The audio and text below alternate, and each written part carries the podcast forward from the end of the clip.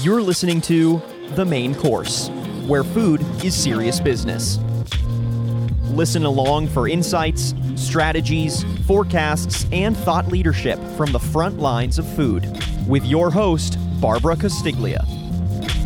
Welcome to The Main Course. Today we're going to be talking about one of the most intriguing and newsworthy issues in the restaurant industry over the past year, more than that, robotics and automation and introducing that into food service area. And we're going to be talking with Buck Jordan, who's the president and chairman of one of the leaders in this, and Miso Robotics. Welcome. As everybody knows, you're, I guess, the father of Flippy in a way.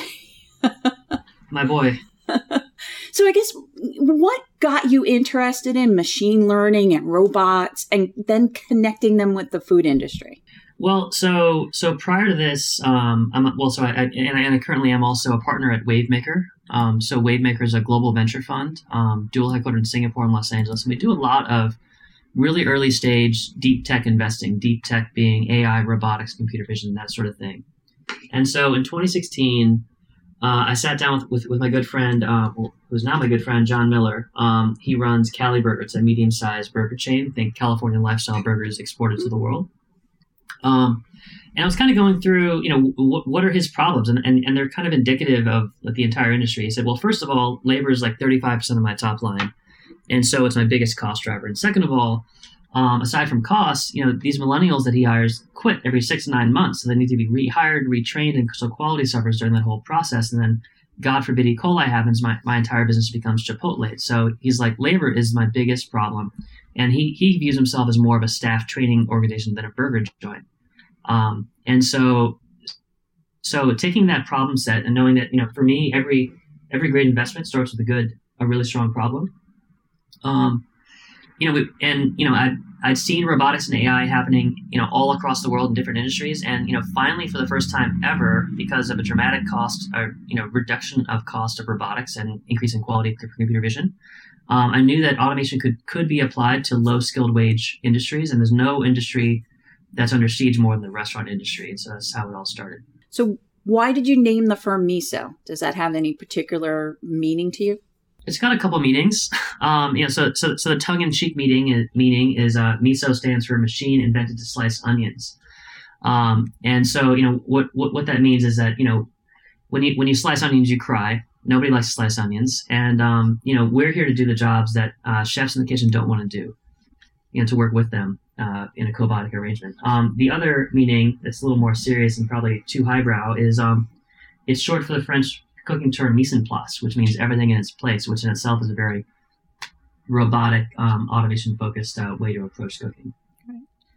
So talk about Flippy um, for people who may not be familiar with it. Um, so what was the process of constructing Flippy, and what are all the things that Flippy can do? So um, I'll, I'll kind of start from the beginning and get into the evolution of it, and I'll, I think I'll answer those questions along the way. Um, so, you know, Pretty uniquely, you know, Miso Robotics was started with a with a food operator as a partner, you know, with CaliBurger, um, and you know, as, as you can imagine, a lot of technologists, you know, will will you know who, who want to tackle problems. They don't always have good good contact with customers, and so they spend nine months in their basement uh, or in, in their garage, you know, making making a solution. They finally fight their way in front of a customer and they say, "Hey, this is like forty percent wrong." And so we had um, we had operator you know advice all along the way, and so so a good example of this is, you know, we initially started tackling the grill um, because CaliBurger is a burger joint, and um, you know, start, and and so basically two months into our our, our inception, um, we're you know we, we announced to our investors in the CaliBurger we're finally ready to, to flip our first burger. Um, we all cram into this tiny little garage that we'd rented, and um, you know, Miso grabs a burger, flips it, crowd goes wild. Um, but but John is not not super enthusiastic, um, so I I kind of walk over and I'm like, hey John, so what you know. What what do you think? And he's like, well, really cool. Um, but, you know, this this uh, gripper that you designed um, is never going to be food safe. You know, so so in other words, we you know we being a bunch of Caltech engineers, we decided to reinvent the spatula, which of course nobody asked us to do that. Um, and so we we made this double sided clamshell spatula with springs. It was never going to be food safe, right? Um, And so once we realized we couldn't we couldn't do that, we um, we then uh, you know put a regular spatula on, and we quickly realized that um, we needed to get a faster robotic arm to be able to properly flip a burger, um, which which meant that we had to throw out two months of our code. Um, but if we if we hadn't had you know constant in, uh, input from a food operator, we probably would have gone nine months without without figuring that out. So all along the way, that was really useful. Um, I'll wrap it up. So we started on the grill. And then we moved on to the fryer because we realized that the fryer actually provides a lot more value, and it's a highly, you know, repeatable job that a lot of chefs don't want to do. Um, and our initial uh, form factor was a cart. Um, so it was a cart-based system. You could roll in front of the workstation, roll out for cleaning, um, and it would operate the system. And so, you know, but we realized that um, if we want to really get to scale and we want to break into quick-serve restaurants, we need to get out of the aisleway, and we need to really make this thing affordable. Um, and so that's why we we have now currently um, mounted the system upside down on a on a rail uh, to give the robot mobility, but also to allow it to, you know, mobility to reach a lot of different places in the kitchen, but also to allow it to get out of the aisleway, uh, which is really important for quick serve restaurants. And that's your latest product, the Flippy Roar robot on a rail. Um, so how... How did that evolve into that? Um, and obviously now you're, uh, another partner that you have is White Castle. Um, so how are you working with them uh, with this particular product? Yeah, I mean, you know, so so so it evolved in, into the rail because, you know, we determined that quick serve restaurants was was the market to break into um, before going to other other areas of the food of the food industry. Um, you know, so so there's a couple things that we had to do to to make this product work. Um, You know, Flippy is really um, a combination of computer vision, A I, and robotics. It's a highly advanced, you know, cocktail of of cool tech, basically.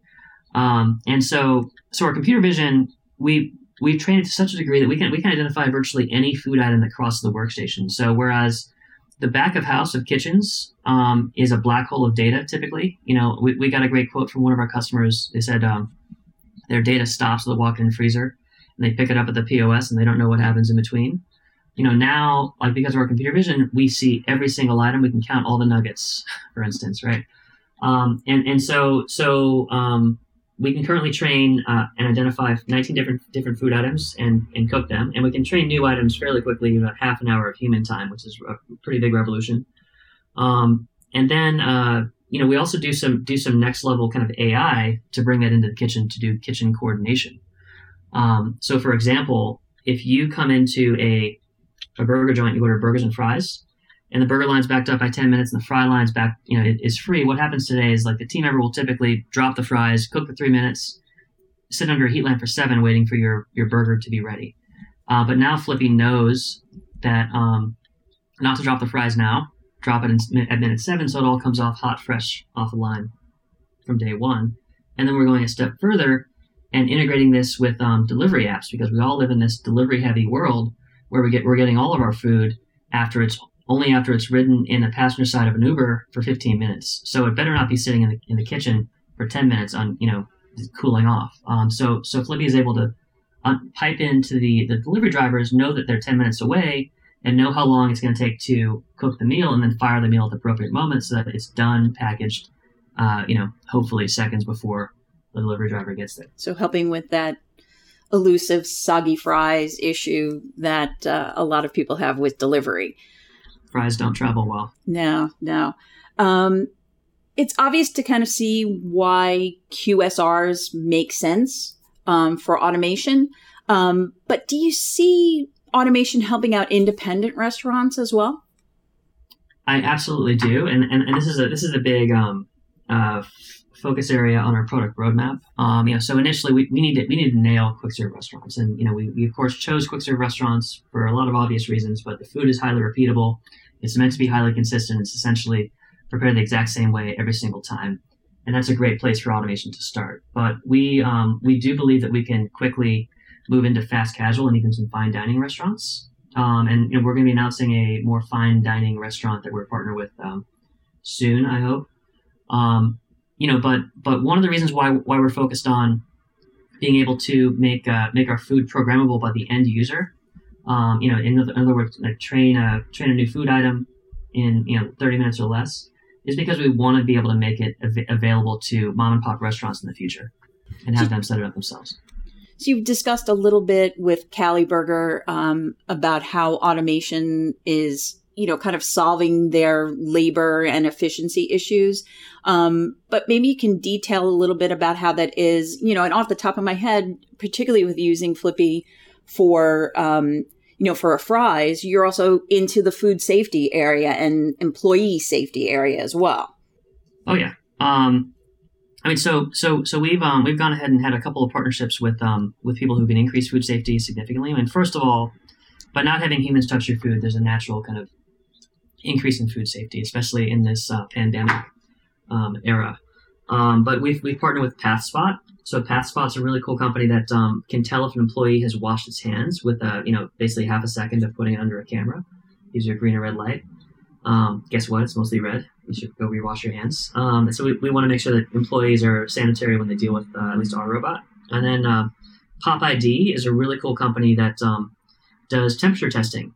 Um, so and door entry and also even payments for quick serve restaurants by face, getting around the the uh, credit card payment processing s- system. But but they'll basically do quick um, quick uh, quick temperature scans to make sure that someone doesn't have a fever when they come into work that day.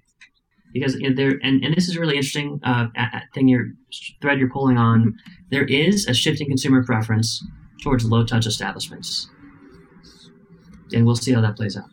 I mean, definitely that that's the case. That um, you know, we we saw through the pandemic that um, I guess issues that were happening before and things that guests were interested in, all of a sudden they're very interested in. And that became necessities, um, you know, and what, you know, one of the things that, um, you know, that you're working toward and is kind of the evolution of, of all this automation and, and robotics, um, and, you know, the price points, the price point, you know, people used to think, oh, this is not going to be affordable, but the price has come down over the past few years. So can you talk to, to that a little bit about how, um, you know, how that evolution is making it more of an attractive option for restaurants? Yeah, I mean, this is this is critical, uh, making this affordable for restaurants, because restaurants, they don't have a lot of money. They're operating on single-digit profit margins, if at all, oftentimes. And to ask them to spend, uh, you know, thirty thousand dollars, forty thousand dollars on an advanced A I system, um, even if it does pencil out over the course of X months, um, is a hard sell, right? And and if and if you sell a major franchise brand At, at the corporate level, you've then got to go do a second sale at every single one of the franchisees. And, you know, some of them are billion dollar organizations, but many of them are small businesses. And so asking for that kind of check is tough. And so, so we're, um, right now our unit cost, um, to build for us costs about thirty-five thousand dollars. We think that, um, there's a pretty straight line for us to get to twenty, uh, by mid next year. We're actually shooting for fifteen, but that's going to be more of a challenge. And so we think that right now we're, we're able to, um, offer the system away for, system for free and just charge a monthly SaaS. So instant R O I for, for operators. And, and that to us is, is the, is the path to scale and to make this thing work in the market. So you're a partner now, CaliBurger, White Castle. How did you choose to partner with them? Um, you know, why were, why were those strategic choices, and um, what do you look for in a partner? Well, so so both of those organizations are highly uh, tech-forward organizations and innovative innovative groups. Um, you know, White Castle particularly has has been um, many people don't don't realize this, but they've been leading a lot of the innovation in the food food service industry. I mean, first of all, they were the, they were the very first quick serve restaurant in nineteen twenty-one, so that's that's really fun, almost one hundred years ago. Um, you know, but they were the first to embrace uh, the Impossible Burger, the first to embrace uh, online web ordering, the first to have a website, even um, the first to uh, Uh, and, you know, now the first to have a fully autonomous, um, you know, fry guy at the, uh, in, in the kitchen. And so, so they're a very forward looking, looking company. Um, and so they're just, it's just a pleasure to work with. And, um, and also they, you know, they've, they've got big, you know, good amount of scale. They got, you know, roughly four hundred, four hundred locations. And that's a perfect scale for, for Flippy to, to roll out in. Um, so lo- love working with them. Um, you know, but like ideal customer, I think, uh, you know, we're looking for someone who has high frying volume. Um, You know, because quite naturally, the more more work that is being done by the fryer, the higher value our system has to you, right? You know, if you're if you're operating a, uh, you know, a Wingstop or something like that, you know, we can automate a significant portion of labor in the back of house. Um, versus if you're operating something that, where there's only like a little bit of fried items, you know, it's less value. So that's how we kind of parse customers. How has the pandemic affected Miso? Are you seeing a lot more interest um, from brands um, in working with you, in learning more about it, and and how it can help them, uh, you know, with their labor issues and their efficiency issues?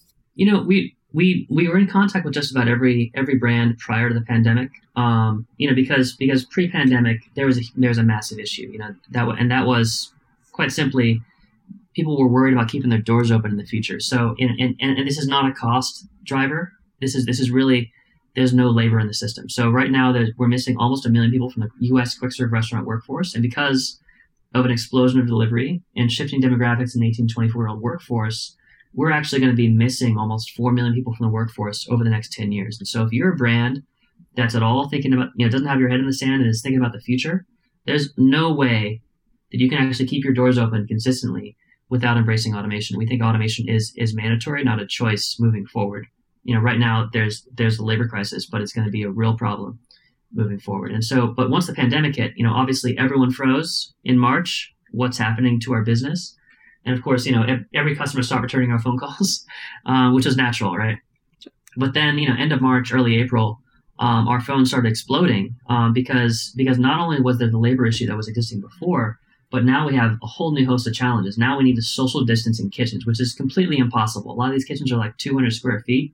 They're not designed to be social distanced, so you really can't work safely in this new COVID environment. Um, additionally, there's a there's a there's a already, you know, having being in a labor constrained environment, there's a significant increase of demand for front of house employees. So right now, there's an increase of front of house for um, drive through, delivery, and pickup, as you might imagine, to service that area, but also um, there's an increased cleaning regime. So people are cleaning every fifteen minutes sometimes in a lot of these restaurants. And so there's a shift from back of house to front of house that is that there's not enough labor for. Um, and then there there is this shift in consumer preferences towards low touch establishments. There's a subset of consumers out there that just stopped going out to eat. Um, and, you know, a, a lot of a lot of big brands think that if they were able to produce a touchless uh, food item, that uh, they're going to start gathering, you know, garnering, you know, not just cutting costs, but growing top line. Um, one of the things um, we did last year was uh, predictions for twenty twenty. Um, and I went back and, and saw what you had given us. Um, and, you know, a lot of the predictions, you know, we didn't know about the pandemic and all of that, but you clearly said that, you know, twenty twenty was going to be a significant year for restaurants and technology. And that has definitely proven to be the case. Um, you know, with people relying so much more on on technology, you know, the return of the Q R codes. Um, but there has been a hesitancy to robotics, um, maybe because, uh, you know, they take away from hospitality or they'll take jobs. Um, but do you think because people are really realizing that technology is a is a savior and a and a solution, Um, that that attitude is going to change? Yeah, I mean, I mean, I mean, I can tell you that that there's certainly like a public perception, but then, you know, if you go into the corporations, they're very laser focused on this, and they they are not squeamish about robotics. Um, you know, they're they they're they're per, they're conscious of public perception on robotics. Um, you know, but we're really um, we're really seeing seeing these seeing these big brands. You know, they they realize there's a problem. They know they have some time to solve it, um, and and they're they're they're focused on labor displacement, not not labor replacement. Um, you know, for example, White Castle is is not firing anybody. They're just moving their people to front of house or to drive through where they can increase speed of service or create those memorable moments that they're really known for as a brand. And that's pretty universal across most of the brands we're talking to. They're just looking for a little bit of relief because they're they're constantly um, opening up uh, opening restaurants for business, missing one or two crew members, and you know, speed of service is suffering, quality is suffering uh, because of the lack of labor. And so I, I don't think that, that there's any real squeamishness from the corporate um, brands to embrace automation. They're just looking for something that makes sense from an R O I perspective.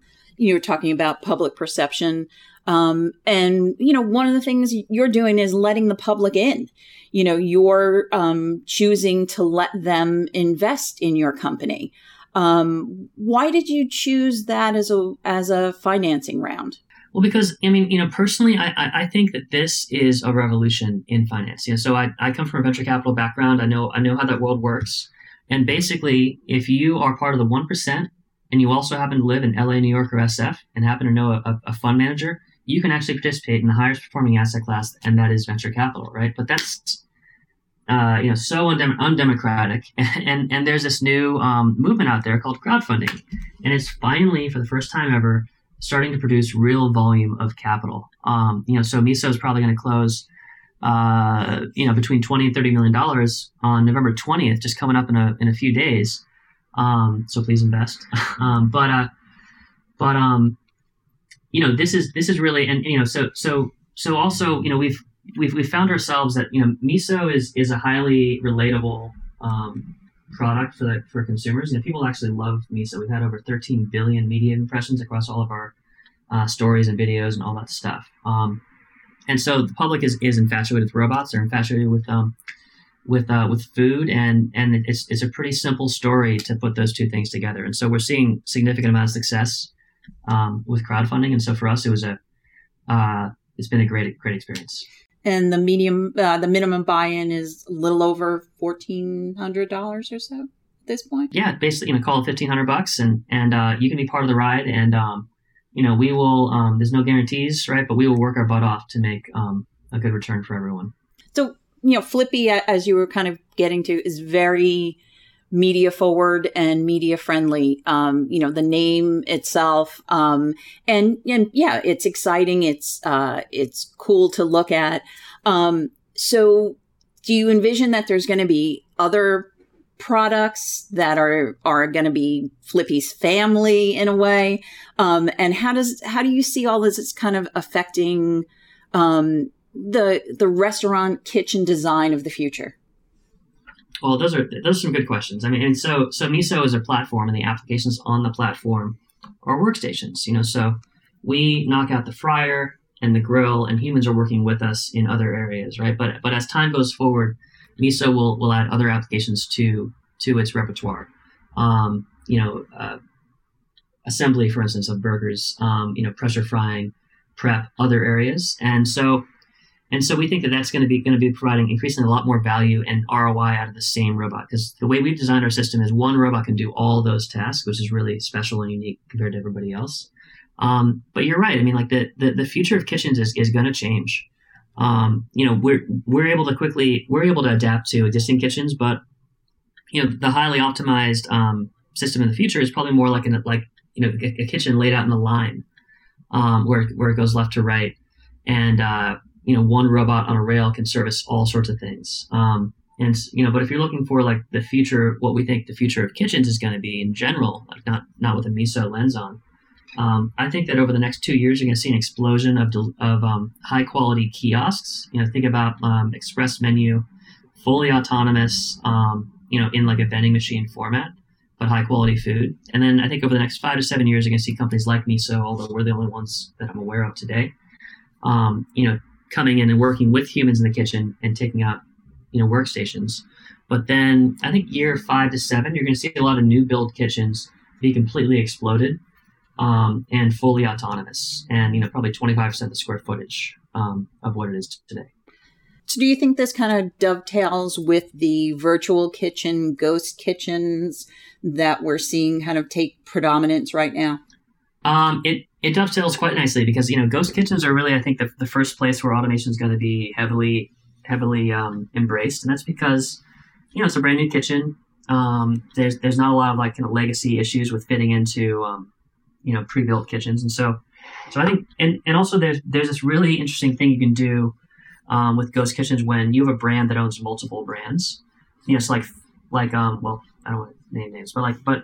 But if you um, if you own like three, four, five brands and you're in a dark kitchen, um, you know, all of a sudden you don't need to have three, four, five different sets of fryers. You can just have one set of fryer.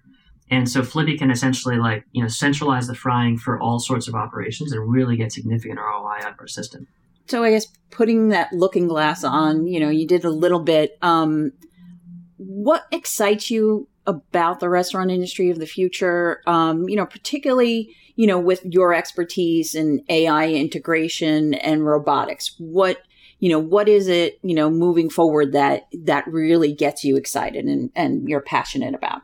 I I think that that operators' days in the future is going to be great. Um, you know, we are like I, I, I see a lot of technology on the horizon that are going to they're going to move the, the profit margin for the for these operators away from the single digit EBITDA margins into double digit, um, you know, uh, double digit margins. You know, so so so I think that like the profitability of the entire sector is going to be going up. At the same time, I think the quality, speed of service, and customization is going to go up too, because there's this whole McCafe movement where where um, a lot of quick serve restaurants are trying to elevate their quality, but the problem is that you know you're you're still dealing with um, uh, a very kind of constrained environment where uh, it's got to be like the speed of service is, is essential, and we don't offer a lot of customization because that slows down the speed of service. And so so we think that there's a world of you know, not only higher margin for businesses, but also um, a world of um, you know mass customization and higher quality for consumers. Thank you so much. This has been great. Great.